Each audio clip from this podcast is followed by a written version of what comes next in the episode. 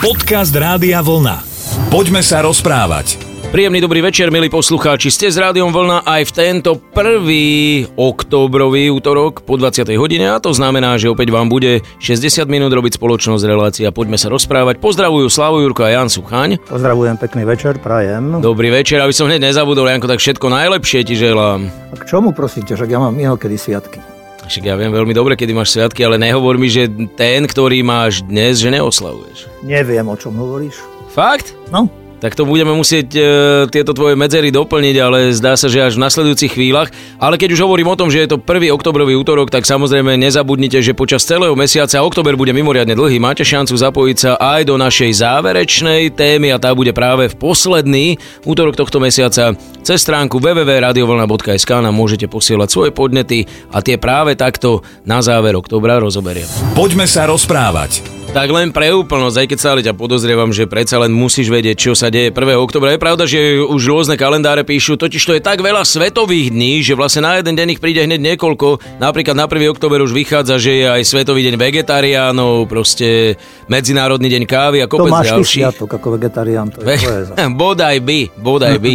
Zdeno Chára ináč, neviem, či nie je dokonca vegán, ale vidíš, stále sa mu v hokeji darí. Ale čo je podstatné, že je to Svetový deň úcty k starším. A nie len Svetový deň úcty k starším, to je 1. október, vyhlásený Organizáciou spojených národov ešte v roku 1990 za deň úcty k starším, ale celý mesiac október je mesiac e, úcty k starším. A konkrétne dnešný 1. október je Medzinárodný deň k starších. No, tak všetko najlepšie. No tak ďakujem pekne, však teda pôjdeme, potom ťa pozývam na pohárik vody. Mliečko, mliečko, vodu so sirupom. No a čo, mlečko je dobré, rozumieš? A keby si dal malému dieťaťu niečo silnejšie, tak čo s neho máš? Musíš ho krmiť mliečkom. A že človek na starosť sa stáva ako dieťa, takže tým starším rokom patrí aj mliečko. Pokrmu nás starších. Je to pravda. A je to Medzinárodný deň úcty k starším, ale tak ja sa e, občas zamyslím nad tým, že kto je vlastne starší. No tak asi každý nejak týmto smerom sa uberáme. Ono je to súčasťou života, stárnutie. Len už potom je samozrejme, že problém, alebo prijať. Pokiaľ je človek mladý, tak si to berie ako, že to poznáme, keď sme mali 20-30 a nám niekto povedal, že ten má 60 rokov, takže sme sa otáčali vlastne na opätku a išli sme ďalej, ako že to už nie je partner s nami nejak tak do rozhovoru, alebo čo. Ale e, staroba nie je choroba, staroba je jednoducho súčasť života. Tak ako sa pozeráme na prírodu a nedávno skončilo leto, začala jeseň, takže častokrát sa hovorí o starobe a starších ľuďoch, že prežívajú vlastne jeseň života. Spomínam si pred rokom, keď ma prizvali k knižke Poézia v krojoch, kroje v poézii, kde Milan Rufus má asi, ja neviem, cez stovky veršov, sto- stovky básní a ja som nevedel si poradiť s tým, že ako k tým obrazom, tým fotografiám Petra Brenkusa, alebo opačne teda k tým básňam zasa priradiť fotografie. A tak vtedy mi tak naskočilo, že nejaký taký systém tomu dať práve tak, ako, ako, je, ako sú ročné obdobia, jar, leto, jesen, zima. Že aj vlastne v tom ľudskom živote sú tieto etapy, kedy sa človek narodí, kedy sa rozvíja, kedy dospieva, kedy je dospelý, kedy si zakladá rodinu, kedy sa stará, kedy sa delí so životom a tak ďalej, kedy sa mu naplňa život a pozrie sa možno za prežitým a možno aj rád a šťastný už v starobe, že urobil to, čo urobil. Isté staroba prináša a obnáša aj mnohé bolesti a tá sociálna otázka je veľmi dôležitá, aby človek to nezostal sám. Bohužiaľ sa stáva, že rodičia zostávajú opustení, že deti odídu a že potom deti musia odísť niekde do domovov a útulkov a čo asi v dnešnej dobe a v našej spoločnosti nie je ešte asi celkom dobre rozvinuté. Ale tak e, hľadajú sa si myslím, že možnosti spôsoby mnohých ľudí, ktorým záleží na tom, aby naozaj starší ľudia, starí ľudia ľudsky dôstojne žili aj dožili. Poďme sa rozprávať. Hovoríme o chulostivej téme, zvlášť preto, napríklad pre mňa je to už celkom chulostivá téma, pretože po 40 človek začína rozmýšľať, že e, teraz nechcem povedať, že ideš z kopca, ale už ťa tie bujare, také tie mladé leta nečakajú a skôr sa presne pozeráš na starších, že už si im bližšie, alebo na tých ľudí, ktorí sú na 60. Dnes je taká doba, že si povieme, wow, tak tento je 60 alebo 70 Napríklad aj na teba sa môže veľmi veľa ľudí pozrieť a povedať si, je vo forme, drží sa, už to nie je tak ako kedysi, že sme videli niekoho na 60, takže už chod si vybrať hrobu hrobové miesto a už sa s tebou neráta. Dnes sme čuli aktívni do oveľa vyššieho veku a napriek tomu na tých starších e, nezabúda ani tvoja základná kniha, to je Biblia. Ja som videl aj veľmi veľa obrazov, kde Boh je, e, ktorý vlastne nemá podobízeň reálnu a predsa je vyobrazovaný ako múdry starec. Tak isté ono to vzniklo, keď hovoríš aj o tomto obraze, asi tým, že tie dejiny človeka a dejiny ľudskej rodiny sú veľmi hlboké a dávne a staré a starodávne a keď hovoríme o Bohu, že je väčší, takže isté, že aj umelci a ľudia si nejakým spôsobom, povedzme, sa pokúšali vždy aj tam, tomuto tajomstvu priblížiť a nejak si takými ľudskými e, vlastnosťami ho nejak tak akože zhmotniť alebo zobraziť. A čo asi nie je najvhodnejšie, pretože ide tam v prvom rade o duchovný rozmer, a ten rozmer by mal náskôr pozývať nejakej takej bázni a úcte k životu, nezmocňovať sa tohoto tajomstva, ale skôr vedieť tak čakať aj na výzvy tohoto tajomstva a tejto prítomnosti v našom živote. A keď spomínaš Bibliu, tak mne vždy, chtiac či nechtiac, napadne, príde mi na mysel udalosť, kedy Jozef s Máriou priniesli malého Ježiša do chrámu a keď ho tam prinášali, ako aby ho predstavili aj tedajším ľuďom a aj samotnému Bohu, tomuto Božiemu tajomstvu, tak e, boli tam dvaja starčekovia, starčeka Starenka, Simeon a Anna.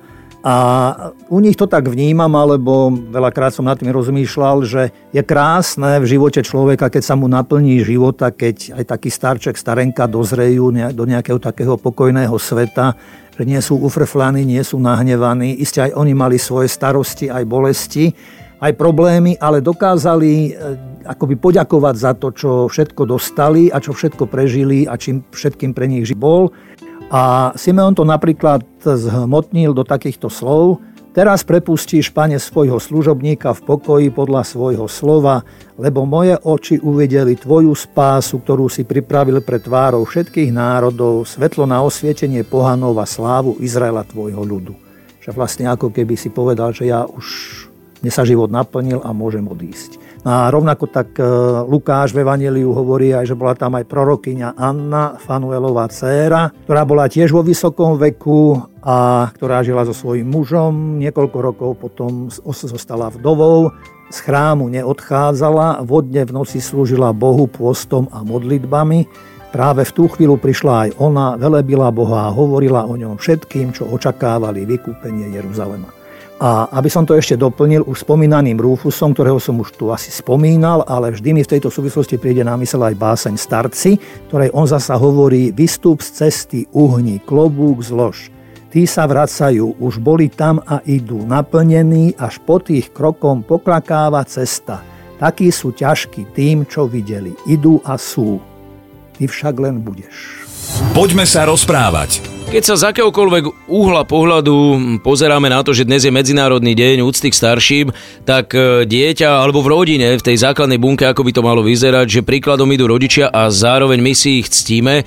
No a my ako chlapi rozhodne by sme mali určite vzhľadať k otcovi. Mal si to ty tak? Ja som viac prežíval detstvo s mamou, Eh, pretože otec eh, veľmi dlho pracoval. Málo som si ho nejak tak užíval, pretože ráno, keď ja som vstával, tak on už bol v práci a večer, keď ja som chodil spávať, tak on ešte nebýval doma. Občas prišiel na obed domov a vtedy som si ho tiež tak užil, že sme zašli do záhrady spolu a on chodil tam, pozeral hospodárstvo, gazdovstvo, včely a nejak tak, keď nebol doma, keď nedošiel, tak niekedy som sa ja tváril, ako že ja som ten dospelák už, ktorý teda pomáham a starám sa tiež o to a pozerám to, ako to všetko funguje.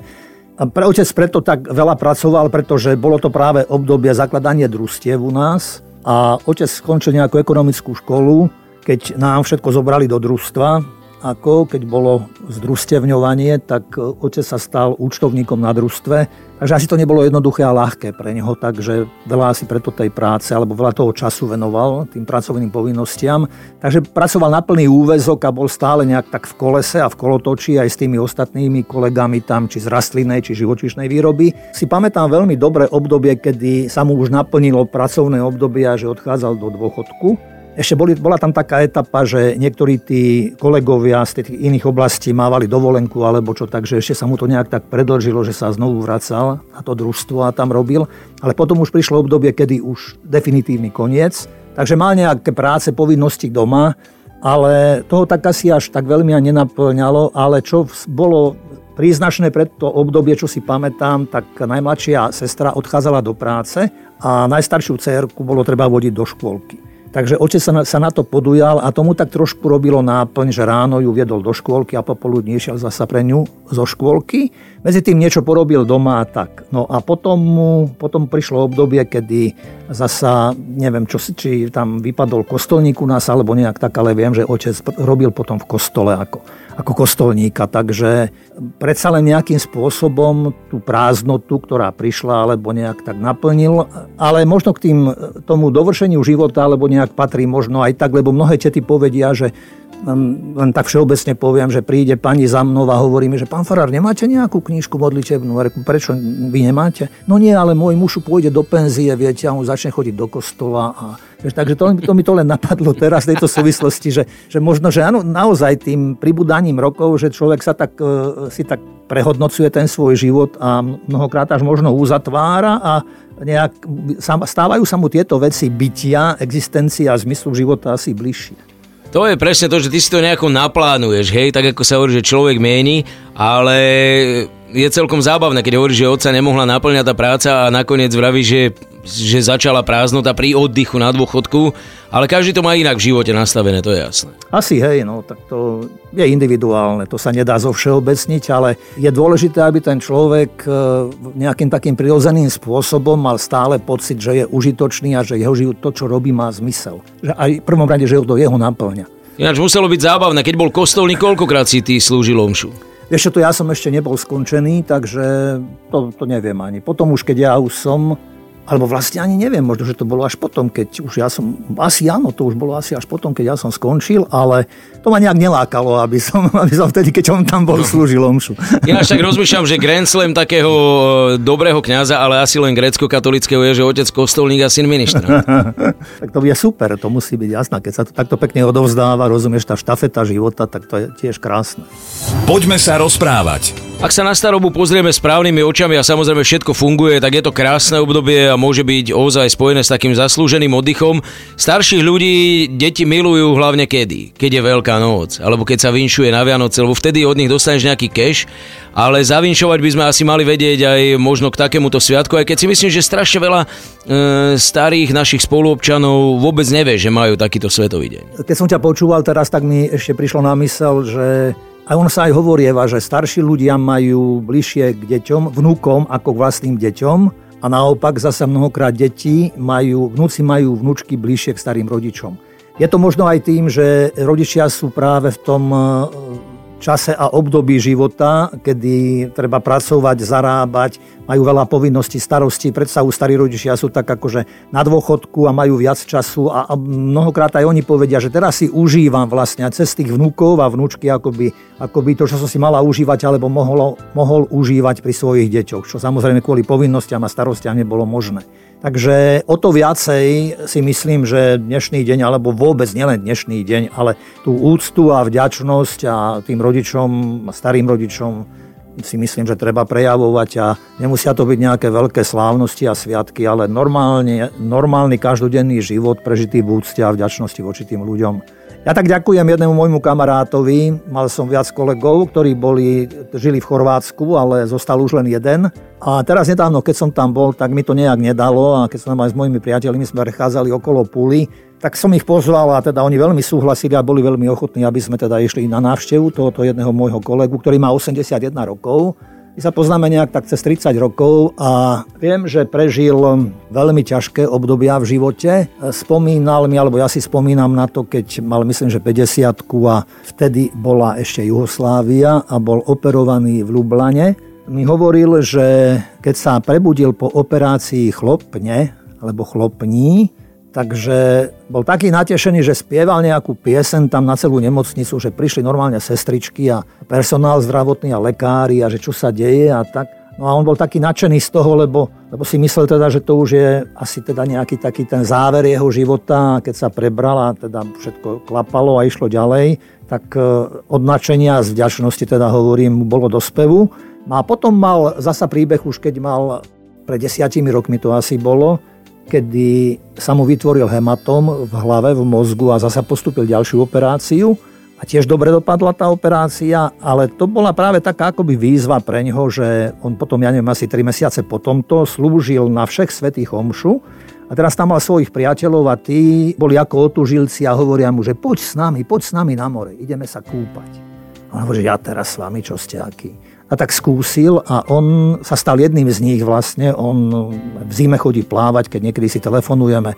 Bol som na mori a bol som si zaplávať a tak tak niekedy tak v skrytosti závidím, že nemáme to more, ktoré je pre mnohých z nás si myslím, že veľmi také blízke nám, ale teda teraz pracuje, normálne funguje, má jeden kostolík, myslím, že je to kostol svätého Damiana, kde máva večerné omše a plný života, 81-ročný človek. A je to isté aj možno aj geneticky niečo dané, ale aj to, že človek e, nájde stále niečo, čo ťa posúva, alebo čo ti dáva hodnotu a zmysel tvojmu životu. To je veľmi dobrý príklad. Myslím, že na záver aj pre nás a pre tých, ktorí sa možno, že... Ideme sa kúpať hneď teraz. Ne, že kúpať, tak kúpať, áno, to je Ale to myslím, je že tak akože začína normálne ako otužil, otužilci, lebo už by bolo treba. Chceme byť otužilci, tak je práve taký čas. No dobre, dobre, chcel som hlbšiu myšlienku, dobre, ide no, no, no povedz, povedz, prosím ťa, to, nemôže, to by bol hriech, keby som nepovedal. Nie, ja som len chcel povedať, že ak nás aj v živote na tej dlhej ceste stretne čokoľvek zlé alebo ťažké z nášho pohľadu a náročné, tak e, v tej starobe potom z toho vieme vyťažiť a tak ako tento veľký bojovník, tvoj kamarát v Chorvátsku, ktorého určite pôjdeme pozrieť pri najbližšej ceste a predtým, než, áno, než skočíme teda do mora. No dnes už neskočíme nikam, pretože čas vypršal, ale tešíme sa na vás opäť o týždeň. Peknú pohodu, samozrejme aj v tých nasledujúcich minútach vám želajú pri rádiách Slavu Jurko a Jan Sucha. Pozdravujem aj ja, prajem všetko dobré všetkým oslávencom. Rádio Vlna. Hity overené časom.